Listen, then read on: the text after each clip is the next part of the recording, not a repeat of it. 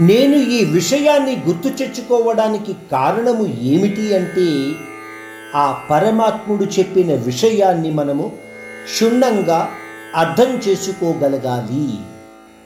పరమాత్ముడు ఈ బ్రహ్మాండంలో తాను సృష్టించిన ఎనిమిది రకాలైన ప్రకృతి వేరు అని తన జీవన రూపమైన లోక ప్రకృతి వేరు అని తెలియచేస్తున్నాడు.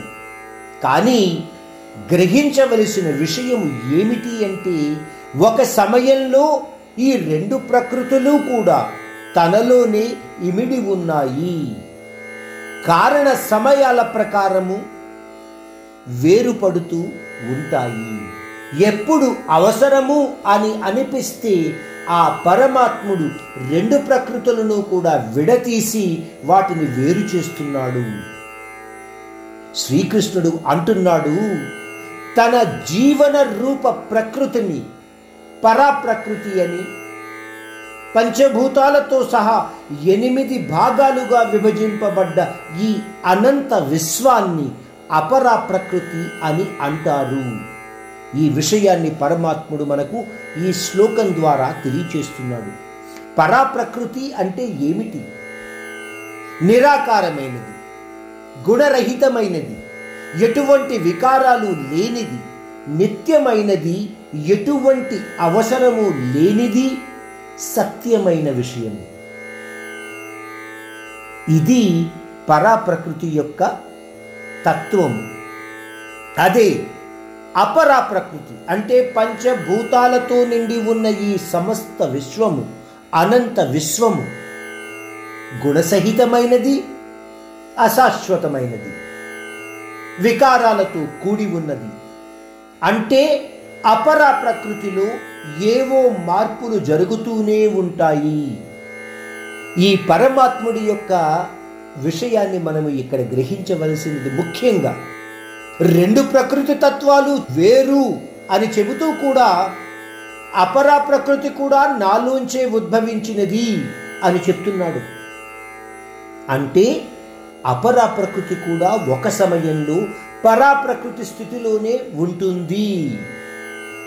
ఈ ఉద్భవించడం గురించి ఈ మధ్యనే వెలుగులోకి వచ్చిన బ్లాక్ హోల్ అంటే మన భాషలో దానిని కృష్ణ బిలము అని అంటారు. ఇది మనము తెలుసుకోవడానికి ప్రయత్నిద్దాము ఈ ప్రకారము దీన్ని మనము చాలా వివరంగా అర్థం చేసుకోగలుగుతామేమో అన్న ఉద్దేశంతో మాత్రమే నేను ఇక్కడ చెప్పదలుచుకున్నాను. నేను ఒక శాస్త్రవేత్తను కానీ జ్ఞానవేత్తను కానీ కాను నేను. ఈ విషయాన్ని మరి కాస్త వివరంగా పరమాత్ముని యొక్క తత్వము ఏమిటి అన్న విషయాన్ని ఒక ఉదాహరణగా చెప్పడానికి ప్రయత్నిస్తూ నిజంగా ఈ సమస్త భూమండలంలో జరిగిన ఒక విషయం గురించి మీకు తెలియచేస్తున్నాను.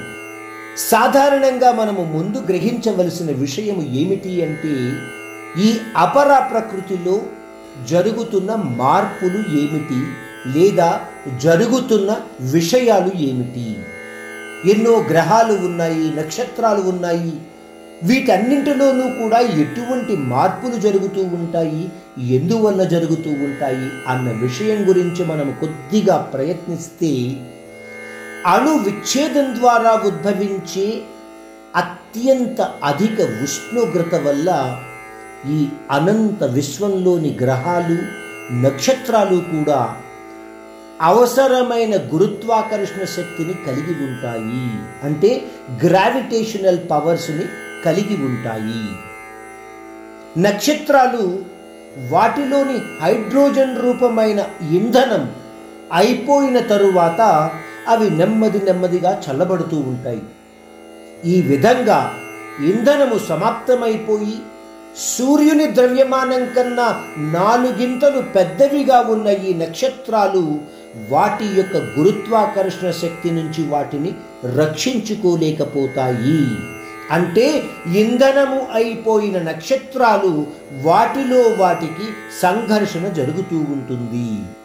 అటువంటి పరిస్థితులలో ఈ నక్షత్రాలలో భయంకరమైన పేలుడు జరుగుతుంది. పరమాత్ముడు చూడండి ఇందాక అన్నాడు అపరా ప్రకృతిలో ఏవో మార్పులు జరుగుతూనే ఉంటాయి అని. అవి ఇవే. ఇటువంటి విస్ఫోటకాన్ని మన ఇంగ్లీష్ భాషలో చెప్పుకోవాలంటే సూపర్ నోవా అని అంటారు. ఆ విస్ఫోటకంలో ఏవైనా పెద్ద ముక్కల లాంటి నక్షత్ర భాగాలు మిగిలిపోతే అంటే విస్ఫోటకం వల్ల నక్షత్రం పేలుతుంది. అవి చిన్న చిన్న ముక్కలుగా అయిపోతాయి.